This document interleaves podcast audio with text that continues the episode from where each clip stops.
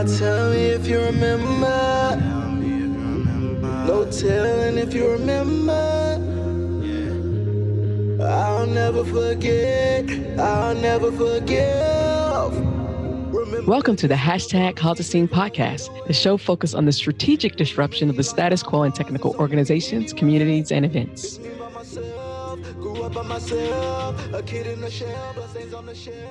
Hello, everyone, and welcome to today's episode of the hashtag Cause a Scene podcast. My guest today is Leanne Lee. Um, I met Miss Leanne when I spoke at um, JS. No, it was not. It was JS. No, RuhrJS. People put the yes. I was about to say the JS doesn't come before that, but RuhrJS in 2017. And so, Leanne, introduce yourself to the audience. Uh, hi, everyone. Uh, as Kim said, my name is Leanne Lee. I'm a senior software engineer and a consultant uh, in a company named Container Solutions, and I'm based in Amsterdam. All right. Start with two questions as always. Why is it important to cause a scene, and how are you causing a scene? Oh, God, those are the biggest questions right at the beginning. Um, so I think um, what, for, for me personally, um, I have had a lot of hurt caused um, by the structures and systems that we uh, live in or that I lived in, grew up in. And um, I, for the most part of my life, took part in uh, perpetuating the, these systems and the hurt. And um, when I finally realized what was happening and what I was doing to myself and to others, I felt I felt the need to change and to help others to change. Um, so yeah, I think that by causing a scene, um, we best um, start that change um, uh, in us and in others. And then, how are you causing a scene? Uh, I would say I'm causing a scene by just being there most of the time. Um, I um, so what I like to do, what I love to do, is building community um, especially community for the marginalized and the underrepresented to um, feel safe and to grow. And also, um, I just try to be visible in the space that I'm given and the privilege that I'm given um, as an engineer and a consultant. Um, so others can follow and uh, walk in the path, the same path. So, explain to me before we get started what are hurt costs? Uh, the hurt cost. So um, I grew up in a um, pretty conservative, strict household. So my parents uh, immigrated uh, from China, and um, a lot of um, of the of the things that I thought about myself and about what the what the world is like and how it worked um, caused me to feel very disappointed and even hateful at times about myself and about the hand that I was dealt. So um, I, uh, yeah, I also kind of hurt myself in a, a literal and an emotional sense um, because I was so unhappy about my situation. So I would say that yeah, the, the these uh, structures and these things that I was taught and the things that I, I ser- saw and learned and picked up, um, yeah, have caused me a lot of hurt. If that makes sense. Yeah, it does make sense, and thank you for bringing that up because it's oftentimes as a, a black woman and people who are doing this work, people always think, oh, it's just them. Yeah, they're just talking about their pain and struggle, and and and I, I there's always a second for someone to be oppressed. There has to be an oppressor. Yeah, and unless you completely disconnected yourself from um, any uh, um, I don't even know what to call it. um, um, humanity. Yeah. Um, the the average individual has no desire to be actively and intentionally and and knowingly um, hurtful. Maintaining, yeah. yeah, maintaining structures of a uh, not only maintaining but partic- actively participating yeah. in structures yeah. of oppression, and so it becomes this for you to even even like you say you didn't even recognize it, but even being a part of it, there was something that was dying and hurting inside of you, and you didn't even have the understanding of the words to articulate what was going on. Yeah, exactly. It was because of a system system that you were um, indoctrinated in. Um, so although the the prejudices and things that you had may have been targeted to other people or beliefs about other people, you still were being caused harm. Yeah. So I mean, no one wants to think about themselves as the oppressor or the one who who causes harm. But uh, just because you you get harmed yourself doesn't mean that you cannot cannot also harm others. And that's a very very important lesson that I that I didn't even learn until a, a couple of years ago. Really. Do you? Um, I want to c- create a safe space, but I really like to div- dive into if if it's as comfortable as you can get. Sure. and you don't have to give as you know give as many details as you feel comfortable but i like to really understand what happened a few years ago that made you come to that understanding Um, I mean, so um, coming into software engineering, I was probably 21, something around that. Um, and I always, I grew up around guys mostly. So my, my interests were mm, kind of, um, yeah, computers and uh, technological stuff. So most of the people I hung out with were men, and that um, I also had to kind of um, prove myself, or so I thought to to uh, the men around me. You know, show them that I'm you know one of the guys, and I can like take uh, take a hit or like roll with the punches. Um, so uh, when I when I came into software engineering, I felt like I had to kind of maybe overcompensate for being a woman and um, had to kind of participate in the sexism that was going on and show that I'm I'm I'm not hurt by that, so I can be accepted and can be part of the guys club. Um, a couple of years ago, I don't know, I was just very unhappy, and you know the the the hurt that I kind of even put on myself um, was just some kind of inner disconnect between um, who I wanted to be or who I thought I wanted to be um, and the person that I kind of knew I was or feared I was. And it just made me really unhappy. And um, yeah, I just kind of, I don't know, almost broke down. So I was really kind of unable to um, interact with anything or anyone for a couple of days. Um, and then I, I, I have have been in therapy since. So that was um, uh, also almost like six, seven years ago, probably. Um, and that's when I started learning about, you know, the, the, the sexism in myself, like the oppressive structures that I've internalized and was oppressing myself. Um, so yeah, that's the the kind of overview of what happened. thank you for sharing that because um, the reason i wanted to go there is um, there's so many people in pain and we're just going to stick with we're not, we know there are people in pain globally but we're going to stay in within the tech space there's so many people Yeah. in pain in this space um, um, even the prototypical white cis man that everybody seems to have has, has a target he, th- he thinks he has a target on his back um, and so everybody is is is is feeling that that not only they're being attacked Yeah. But people don't think they're worthy or they have no value and and and and and um and people are in pain people aren't processing this well uh, we see this in i mean there's so much um uh depression and and and um you know just just eh, eh, there's a lot of stuff that's in in the micro macro microcosm of tech. Yeah. It's, it's so representative of a larger Yeah, yeah, uh, of the but because it's so insular and we are so connected you see you see people's pain. And and the fact that you can recognize that you've internalized um eh, the internalization of those feelings were actually causing you harm because and i want to i'm glad you thank you for first of all feeling safe enough to say that because so many women period in this space are doing this to Yeah. themselves. And then there's so many men who are doing it as well. Let's talk, i want to talk about that because there's such that toxic masculinity that so many men don't aren't aren't naturally that way.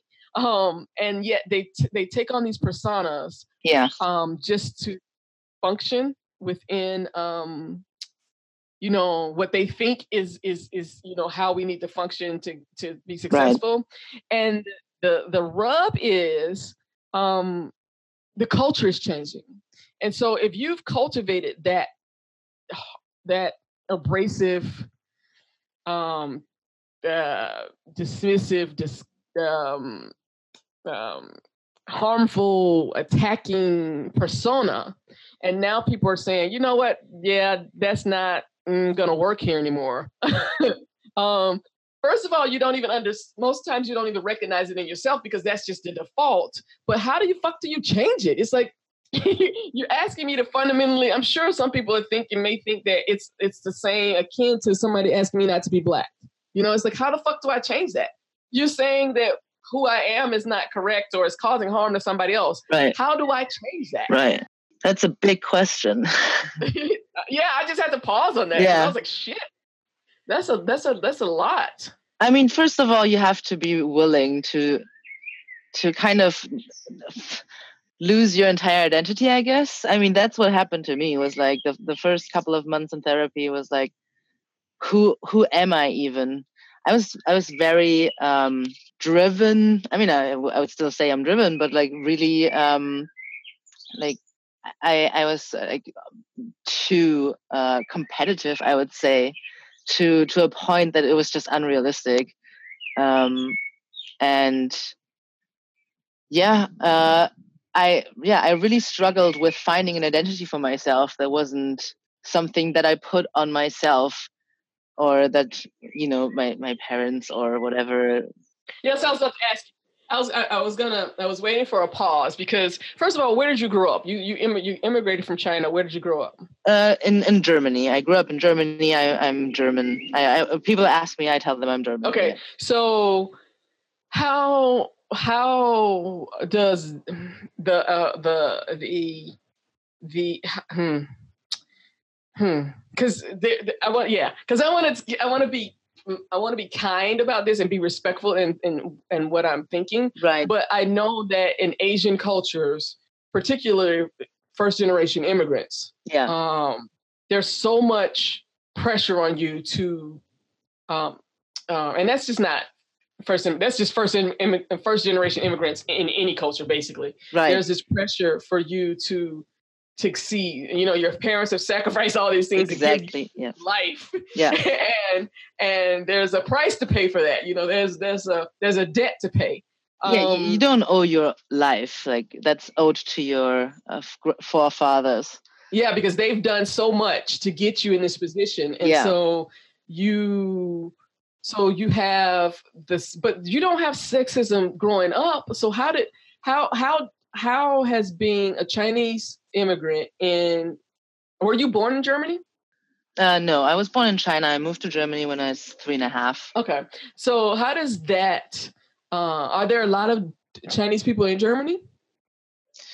There mm, I wouldn't say really. Um, there are those pockets usually around university. There are a lot of uh, ah. Chinese ah. exchange students and mm-hmm. uh, uh, who are doing their doctorates and um, and especially my father uh, he or my parents both used to work at the university or they still work at the university. My um, they're both academics. My father's a professor. Um, and they reached out to the chinese students and had like gatherings at their home especially at the at the holidays. And um, yeah so there were there were chinese people around but not in in my circles not in the real world outside of university so you were a Chinese girl growing up in a German culture, and you were an only, basically, in in in in the circles you ran with, like your peers. Yeah, I so I mean I always felt German. I never saw myself as a Chinese. I'm actually seeing myself more. I'm seeing more Chinese now, or I'm more probably even more willing to see uh, Chinese in um, I don't know my identity, my heritage uh, than I was when I was younger. Uh, I think I just didn't really because I didn't see any Chinese people around. It was just mainly Germans uh, some Turkish people, some all kinds of immigrants, uh, a lot of uh, immigrants from Eastern Europe and the Balkan states, but not really like Chinese people. Usually at universities, you'd see them. Um, yeah, I moved to Netherlands and I was really surprised how many Asians I would see here because they're just not, especially Asian women. It's just not something that I see a lot in uh, on the streets in Germany. Yeah, I'm just like I was like I'm trying to figure out what to ask because it's it's so it's because it's okay. So when I think about moving, when people like, oh, because I, I love San Diego and that was the only place I thought. I've lived in Chicago. I've lived in uh, um, Texas. I've lived in places, but I can tell you, uh, knowing what I know now, um, um, so I've always identified as black. I didn't have a choice, particularly being in the United States when everything is race based. Um, you and I grew up in the South, so that was uh, very evident to me. But I can tell you, I'm I'm having a yeah. the what I'm challenged with is is asking. I want to be sensitive in asking these questions because um, I understand about emotional labor, and and and I want to make I want to provide new information to the audience, but not in a voyeuristic way, which is kind of disgusting to me, because I cannot. I tell you right now, the reason I, I, I don't see myself moving anywhere else long. I can go somewhere for a month or two or something like that.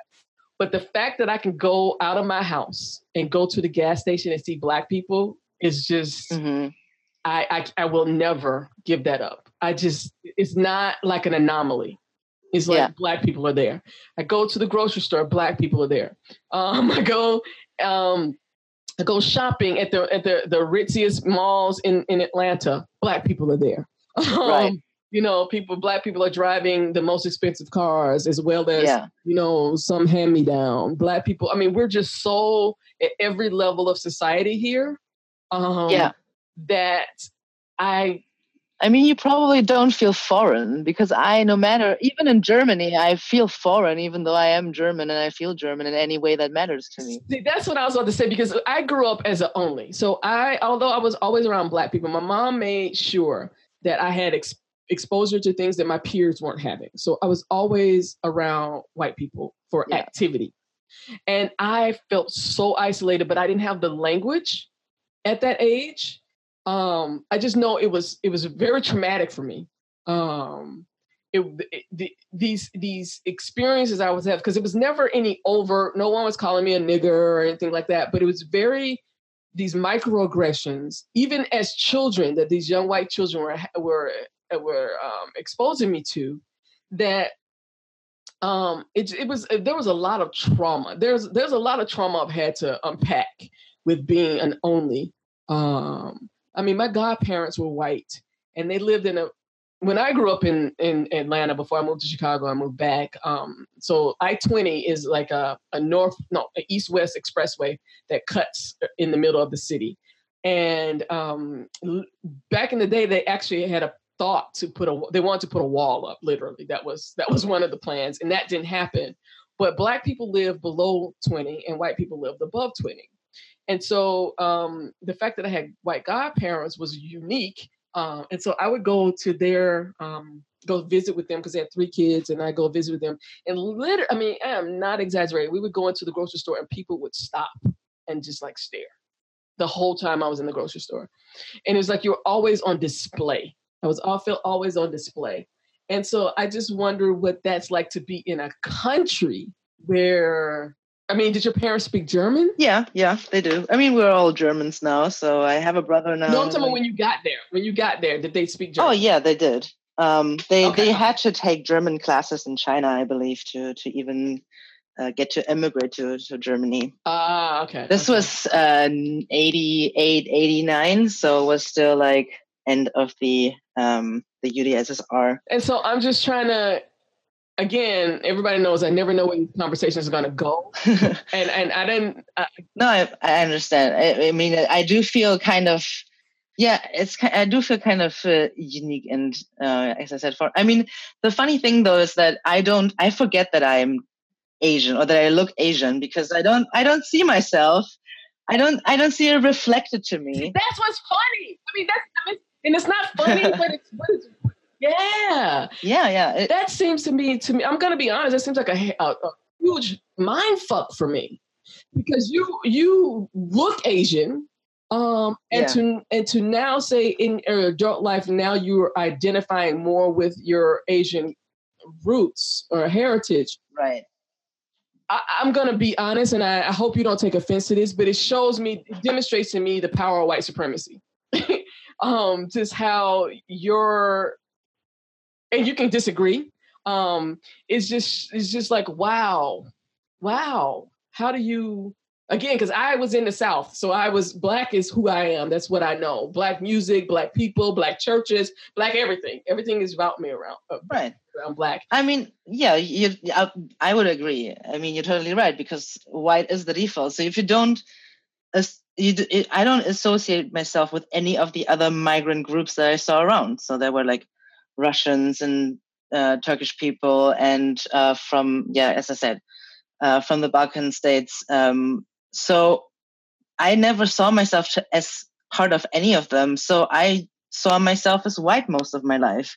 It was only a couple of years ago that I realized that I'm not white, that I'm actually that I am actually a person of color. I didn't even think about it that way because I was always privileged, um, having two academics as parents, and uh, usually I, I, everyone in my school was white or yeah, Turkish probably.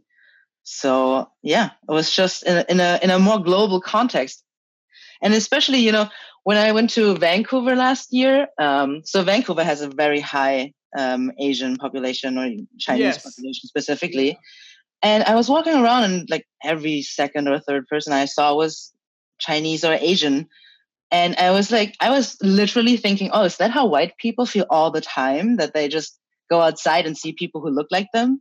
That it, there was such an, and also I don't identify with people from China because we don't share the same experience as, you know, uh, European uh, Asians or American Asians. So in Vancouver was like, oh, these people actually, I, I have probably most in common with these group of Asian people than any other Asian people I've met so far. And yeah, as I said, that, that was weird. Like I felt even more on display because people looked like, and this sounds horrible, but they looked like my relatives. they, they looked like people I know or am related to. So Could, to, could could recognize to your face in. yeah, exactly. So that was like that was a trippy experience, and I've never, yeah, felt that way before. Um, yeah, I, I- again, I'm, I hope this is not coming off condescending. Reason I'm, I'm really happy we're having this conversation because tech is so, again, insular, and so there's so many people who are are are taking the default to identify as as white or um, behave in, in in manners that um, would be you know more acceptable to the the privileged group and and it goes back to the conversation we were having before because i'm i, I could I, I could imagine that to finally as an adult see the identity that you just okay i'll just say was your default that you never questioned is not really that thing. And so Yeah. now you have to yeah, figure spend time like and uh, totally um break down like you said your identity and, and start from scratch. Yeah, yeah, definitely. and the reason and the reason i want to i'm having this conversation it, it may seem like i'm again people you already should know i have a strategy. The reason i'm having this conversation is because i see this trauma in so many white people particularly white men in tech who are having these who are being forced to face certain things. Again they, there there's a Mhm. they are I, I, I they are being called out. Um they're being um shamed and shunned. They Yeah. feel guilty. They they are traumatized by the hurt, hurt that they cause to others um that they're causing to themselves. They're they're working on teams that they um that the culture is such that they isolate and and and, and target and harm other people and they're recognizing that although that may have seemed the default in the past that is really not the default and that there can make it's the thing of now when you re- before so before I really started understanding white supremacy and realizing how much gaslighting I had most of my life, mm-hmm. it's like you don't realize you have a choice. It's just like, okay, this is just the way it is, and I have to deal with this. I got to figure yeah. out a way personally. So you take on that personal responsibility. Yeah. And this is where people get into these conversations that I don't even have about racism because they want to use the dictionary definition, which is about individual choice mm-hmm. and not about systematic um, um, oppression, which is about no, I'm not. It's not my responsibility to change this. The system needs to change because it. When you think of it as an individual, you're turning yourself inside out, doing anything you can you can think of, and there's no way you can be successful. That is such. That is such. this is so much trauma because nowhere, no decision you make on an individual level is going to change your experience. It may you may have a temporary reprieve, but the system is going to do what the system is designed to do. And until I started, I really grasped, oh, there's a system at play here, and not only that, there's a system at play. And I'm speaking specifically to the to the U.S., but it's it's you know it's manifests itself globally in different ways um, the system in U.S. has been designed specifically to justify slavery and annihilation of Native populations. Mm. So it's like, oh, for economic reasons, not for racism, for economic reasons, yeah. and then we justified it to make it the race the race issues. Um, that is that that was so much that was like empowering and liberating on one hand, but there was a lot that I had to unpack because there's so much that I internalized. When you talked about internalization, mm. um, there's so much anti-blackness that I have. And I'm constantly having to check myself when I see some black person who uh, white supremacy has told me that they're not worthy or they're beneath me, and I have to sit back yeah. and make a conscious effort and say, nope, that's not the case. I need to, there's nothing, absolutely nothing wrong with them. There's nothing wrong with their name. There's nothing wrong with the way they dress. There's nothing wrong with this. This is something I have to internalize because it's so quick so easy to go back to that knee-jerk reaction like they should be acting this way and and they're a reflection on my race and no they're fucking not a reflection on my race this shit was designed this way oh definitely um, yeah I, I, totally can relate I, I was the biggest women hater for for a long time. So I, I definitely understand that. Everyone in the hashtag Cause a Scene community shares the same common beliefs based on a set of four specific guiding principles. One, tech is not neutral, nor is it apolitical. Two, intention without strategy is chaos. Three, lack of inclusion is a risk and increasingly a crisis management issue. And lastly, but most importantly, Four, we must prioritize the most vulnerable. To find out more about the guiding principles and adding them to your Twitter profile banner, please visit hashtag causethescene.com. So I, I, definitely understand that. How, oh, oh, let's talk about that. how does how oh what, what is what is being um, a woman um, hater misogyny mean? mostly. i mean yeah that that's that's the impression i i had growing up of women was that they're weak. I mean i, I think most people can relate on some level that um it gets instilled into you either kind of subtly indirectly or very directly depending on how you grew up is that something that was a part of the Chinese culture, or is just something that? Because I'm trying to figure out where. I mean, yeah, I guess to to some extent, um, it it was yeah. The, the culture, of course, is very centered around obedience, and uh, usually the the woman is obedient to the to the man, and the children to the to the parents or the father. So we had a very strong father figure in the household, and um, I I always yeah associated women womanhood with weakness and or weakness in the power structure and also in um, in in the life that I saw and the people around me, I felt like women were more often uh, homemakers and didn't have a career or when they did they earned less than their their so they were financially dependent on their husbands. Um, and it was yeah single moms were usually struggling. So it always felt to me like the woman is kind of always dependent on on a man for a good life. So uh, yeah, I was. I just. So was this your? So was this your way of rebelling, saying this is not how I want to live my life? Yeah, I guess I just wanted to kind of prove to myself and others that I can be the the. So this is the thing that I. It wasn't about proving that I can do it after all. It was proving that I'm not one of the women or not really a woman. So that's the fucked up thing. Because if I had been like, yeah, I'm owning that I'm a woman, but I still do all these things because I can, that's cool. But I was and I internalized it to the extent that I said that I'm I'm just not a woman. Not that I didn't identify as a woman. It was just more about I'm just not a woman as a gender, if that makes sense. Or the woman I'm not I'm not taking on the role of a woman that society kind of expects me or has in store for me. Mm. Mm.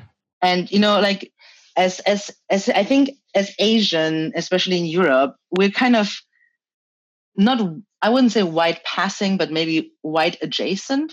Mm-hmm. So I mean, you you see that we're we don't look Caucasian, but still we we're like we're the good immigrants. Yes, kind of. exactly. It's the anti-blackness and colorism thing. Mm-hmm. Yeah, exactly. So you will then kind of prove to the the the white male uh, population that you're that you're kind of better than the others. You, you know, you're Yep. you're po- basically policing whiteness.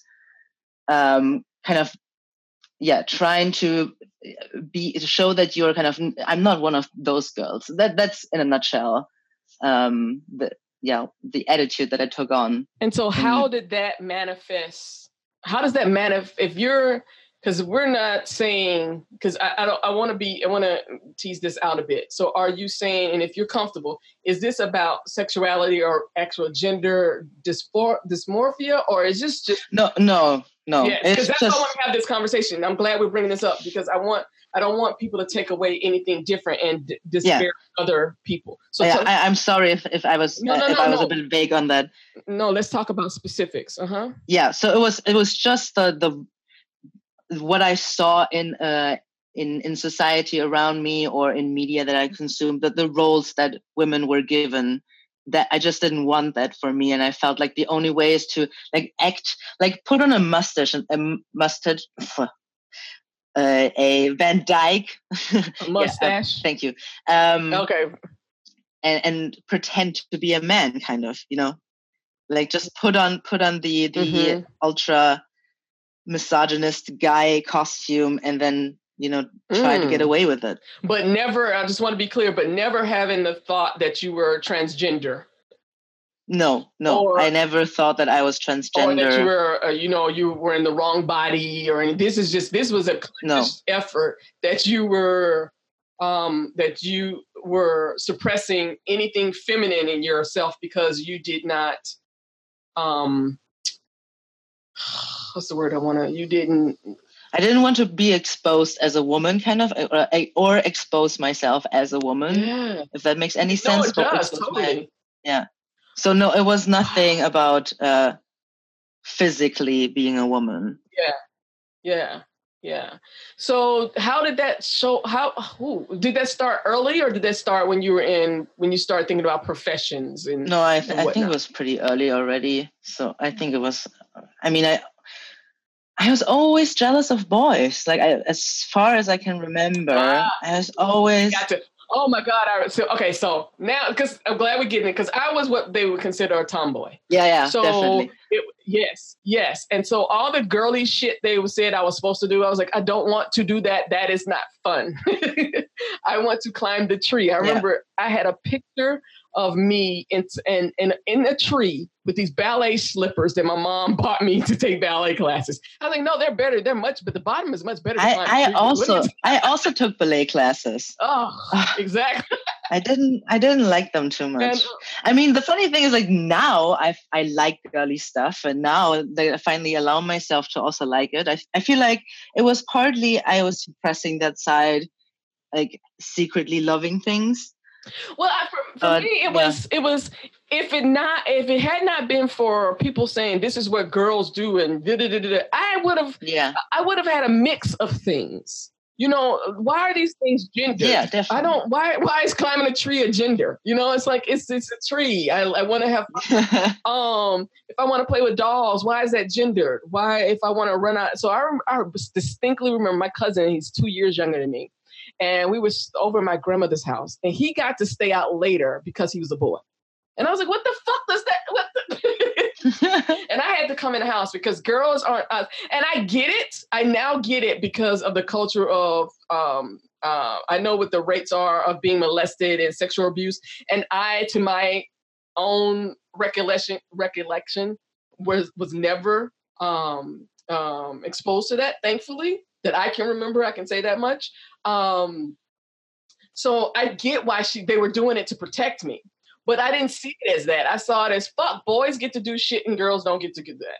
Almost as punishment. Yes. Because again, like no, not almost. It felt like punishment to me. It felt like what yeah. the fuck? What what the because no one articulated any of that to me. You know, like the I don't even think my grandmother or my would have been able to articulate it. Um, they just knew because particularly being, you know, in the communities that we were we were in, that little black girls had to be protected, you know. Mm-hmm. Um, but yes, oh my God, I so get that. Oh, I wanted shorts on, I wanted jeans on. I was, and and so I mean, I could tell you literally, it wasn't until, uh, and then one of my jobs were was um, working with kids in after school time and, and summer camp. Oh, that was the fucking best because I got to wear sweats every day. I got to wear t-shirts and gym shoes. I got to put my hair in a ponytail and I got to play all day, you know, just hang out with the kids all day.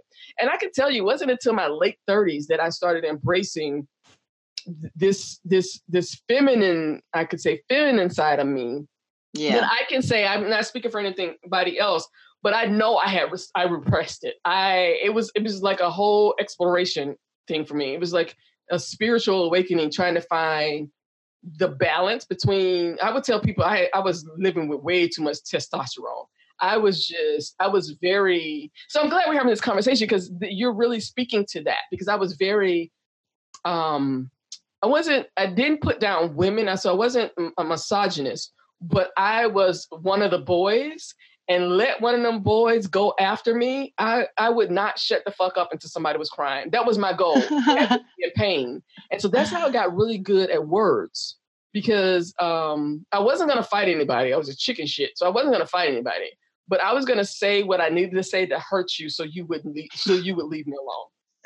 Oh my God. But that was just because um, again, I was not being myself. I mean, I, I wasn't mm-hmm. allowed to um, I was a, there was a conversation on Twitter recently, and it was like we're not a, allowed to. We were talking. It was about sexual. It was like it was about sex, and it was about uh, partners, and this this thing that m- uh, monogamy is the default moral pure thing to do. Mm-hmm. Seeing so much toxicity around monogamy and marriage, and but yet we keep selling it to women as this is the ideal and young women are never given the opportunity to explore what being in relationship with heterosexual partners or homosexual, whatever that is, what those dynamics look like for us, um, and what's yeah. helpful for us. And so it was the same thing with with with me. And so I'm really getting what you're saying about that gender thing. And so I was in um, when I was on the job, I was always hanging with the, my male colleagues. Um, yeah. I was always, you know, I was sexually harassed the fuck out of them. Just just to make a point. Yeah, just like fuck you, you know. Um, I would, I would. Oh my god, I remember flirting so hard with guys, and then be like, "Dude, this is a joke. What you taking this shit seriously? You're going somewhere." Uh, I I never flirted. I was always like, I was just like putting people down around me just for fun. May, may sometimes it's just like with a witty comeback, but just like be hateful, hateful, indiscriminate, indiscriminately. But you know, like I was always, mm-hmm. you know, dressing very kind of boyish, except for uh, like Christmas parties or like party get-togethers, and then we like throw on a dress, and then it would be like, oh, you have nice legs or whatever. And like one time, a, a colleague even like we were discussing something. I was wearing a dress, and he said to me, uh, I, I, can't even like take you seriously like that, or like I, I can't take I, I can't take like advice from you right now because like of the way you look. And I was like, dude, seriously, you know me, you know who I am. Like I just mm-hmm. changed clothes, mm-hmm, mm-hmm. so that just in reinforced yes. my view and like like yeah, yeah, confirmed what I already thought, even though it was just one idiot. But it's the culture though, because he, he was just the idiot that said something. But I'm sure others uh, had, had, either consciously or uh, subconsciously had thought the same. Yeah, some people just don't say that. But yeah, it was definitely like, oh, I didn't know you were a woman, more or less. Yeah. That was like the message. Yeah, it's like all of a sudden you have all of a sudden you have tits. Oh my God. yeah, but I guess that's what I wanted like that's that's what I tried to do. I tried to pass as one of the guys, and I, yeah. I, I, succeeded. It was like a real Cinderella moment, kind of. But I didn't actually. I'm that was really uncomfortable, and that like that's that disconnect that happened between like kind of my mind disassociated from my body. Yeah. Wow. And I, and and and and I'm glad we, we teased your conversation, your, your what you were saying out because now I'm sure there are there are many women who listen to this show who can identify with this at some level because we've had to suppress our femininity or what people consider label as femininity not only to get ahead but also to keep ourselves safe. Yeah. I hear i hear so i've heard so many stories of women who are overweight who became overweight because they didn't want to be seen as sexual objects in oh, the work. Yeah um, I mean, I didn't become overweight because of that. I just ate too much. But I actually, I'm currently uh, losing weight or trying to lose weight, and um, I'm on several subreddits where people discuss losing weight, and a lot of women actually post about, um, yeah, their fear of being or that they are already being um, seen again, and like had had lewd comments or remarks made about them or in front to them directly and that they they feel unsafe. So i mean how fucked up is that that we can't even like look how we the, the way we want to look? Because we're too afraid of, of, of men seeing us. Yes and so this is oh this is a great conversation. They are oh i love how you know when you, you people you know how i love these conversations i never know where they're going. And this is so profound because it affects so many people. So it's like you we're changing literally changing our bodies so that we can feel safe in male dominated spaces. If that's not fucked up to y'all i don't know what the hell I, i'm just like I'm going to take out the racism part. I'm just going to we're going to leave racism sitting on. This is a conversation about gender and women and and and and the fact that if I uh, if there's a collection of women who are uh, who are losing weight probably for their health reasons but are yeah. are fearful of losing weight for their health reasons because it, it will it will incur other health reasons um, particularly being targeted for sexual harm. I know. At the in the That's workplace. Yeah. Yeah, not even walking down the street. You're yeah. talking about just with people who know you at work and at conferences and and this is why it just gets on my nerves when people don't want to have a basic i mean like the basic code of conduct when people scream and holler about a basic oh why do we need this because motherfuckers are crazy yeah um they or they don't understand. No no one had a conversation with them. I mean that that also happens that people just don't really think about it and it's uh, it's just the way that you know everyone does it and you don't question it.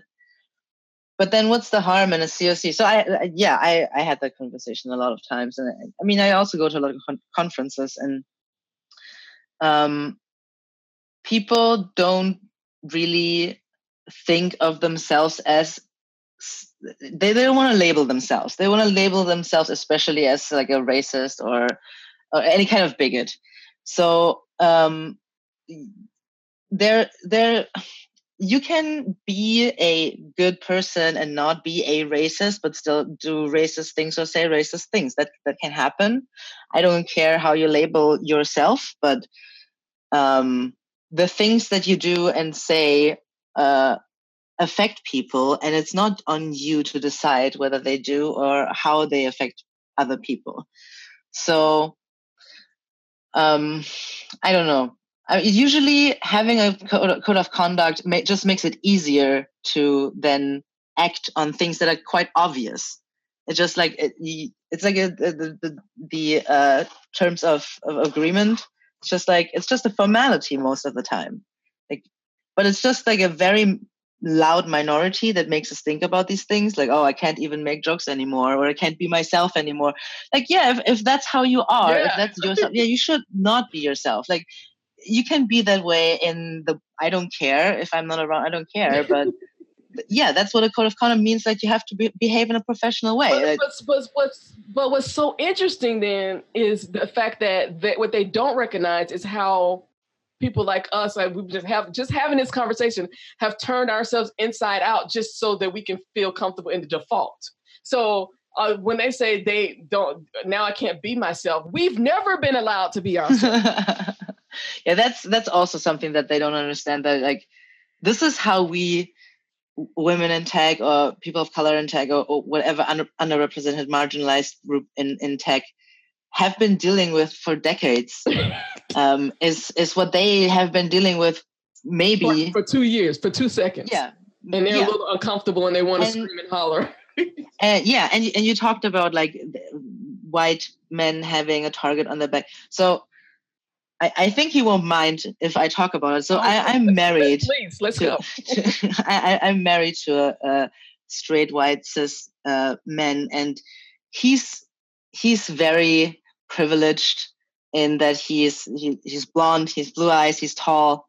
I mean, he's very attractive, and he's um, he's he's an engineer as well. So he has been blessed with almost all the privileges that you can think of and wish for. And um, he doesn't he didn't get it a couple of years ago. I didn't get it a couple of years ago. Um, and there was this woman in his company. Uh, she asked for a raise from their CTO, and so this is what he heard from from another colleague. Um, so she she asked the CTO for a raise, and he said she she should use her female assets or you know advantages, woes, wom- womanly woes, whatever that means. So he d- didn't specify, but he used kind of that language, and um, like he told me about this and i was like oh yeah that's that's like really bad and he's yeah yeah it's uh, totally outrageous i was like yeah so what are you going to do about it and she said, Yeah, well, I'm going to talk to this other colleague and tell him to tell her that I'm really sorry about this. and I'm like, I, I said, So thoughts and prayers then.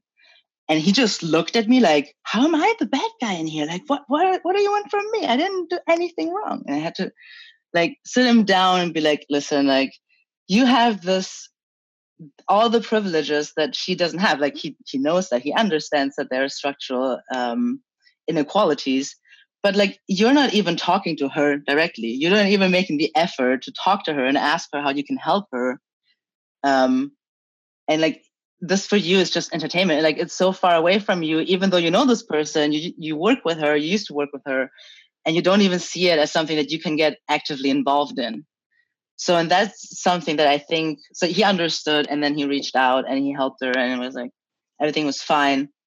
Um, but I think that's that's a, that's a, a lot of white men in tech don't understand the that their privilege is not the default. That that's not that's not the the luck we all have, the connections we all have, or how easily we can reach out to people and people just trust us.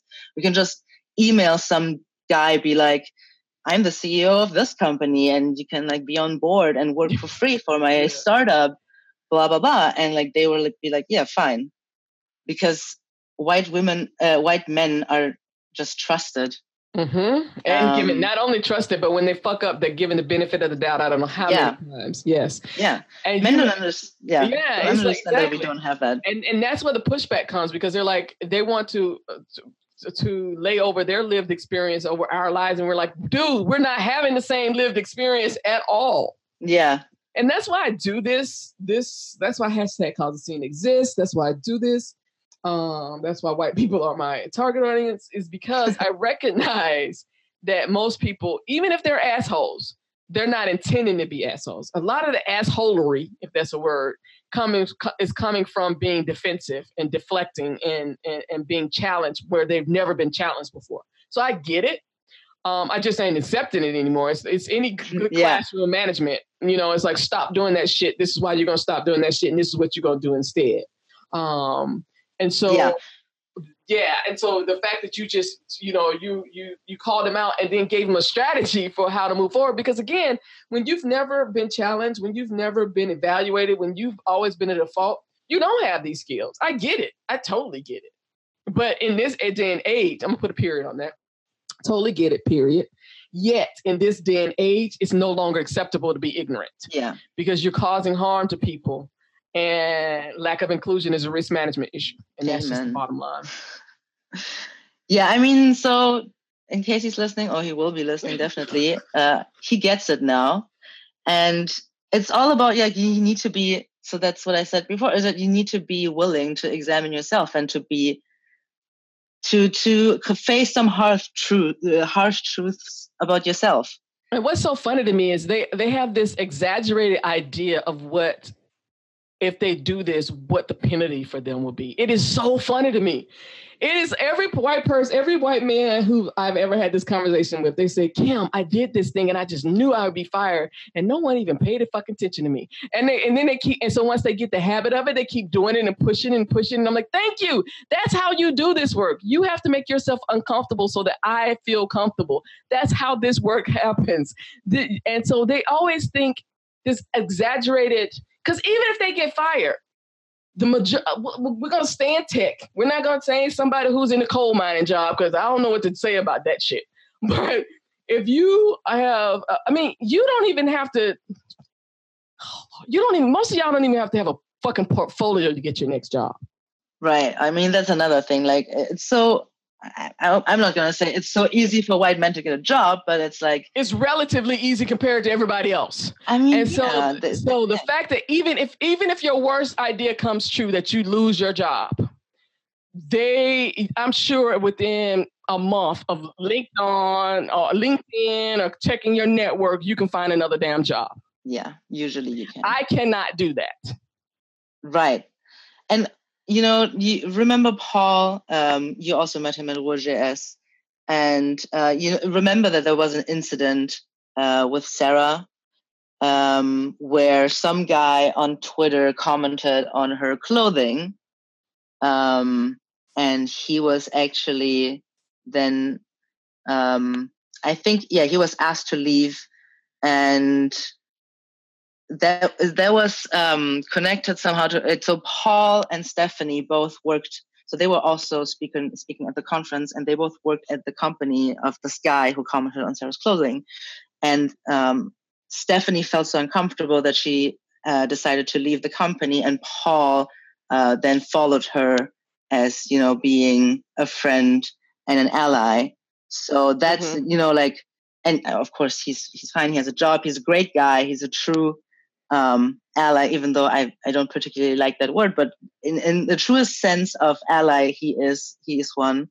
Um, he actually demonstrated it wasn't Yeah. about talk and this, yeah, he that's what that's everybody wants to talk about it's like fuck that show me what you can do what are you doing yeah guys have like changed jobs for less. Like if they if they don't like the management Oh style, if they don't like like the pay, if they don't like Yes. whatever, a woman Yes. being their superior or whatever, they they, Yeah. they change the job. So i i, I feel like live uh, working in a sexist environment should also be good reason to leave a job. yeah because if not you're perpetuating it Yeah, definitely. whether you say it or not you're you're agreeing with with what's going on Yeah. yeah oh wow this has been um, uh, an enlightening conversation Woo. Oh, Did good. I'm glad. we've- yes we've talked about a lot I, I need to go take a rest after this one Woo. Yeah, that, that yeah, that was a full roundhouse kick of, of topics. Didn't we didn't even get to t- talk about capitalism and Marxism and all that. Maybe next time. yes oh my god well sheesh so what would you like to say in closing Um, I mean, so I, I don't, I don't even know. I just try to understand that there are people out there who don't have the privilege that you have, most probably because you, um, you can't really see their side and struggles of, um, well, yeah, their, their side of things and their struggles. So try and be empathetic it's first and foremost. That's that's all I can say. Well, you said a lot, and I want to really thank you because again, I didn't know where this conversation was going, and you expose a lot of yourself, and that takes, and I and I'm I'm humbled and honored that you felt safe enough to share your journey. Um, and I wish you well, and I hope you get to see you um, at some point soon. Yeah, thank you. And I, I mean, I was honored, and it was a pleasure to be on your podcast. Um, as I said before, I I feel it's very insightful, and I try to also, yeah, be vulnerable and honest uh, in this in this conversation. So I'm I'm really glad that that you like. Oh my God, this is amazing! Thank you so much. wonderful day. Yeah, you too. Bye bye. Bye bye.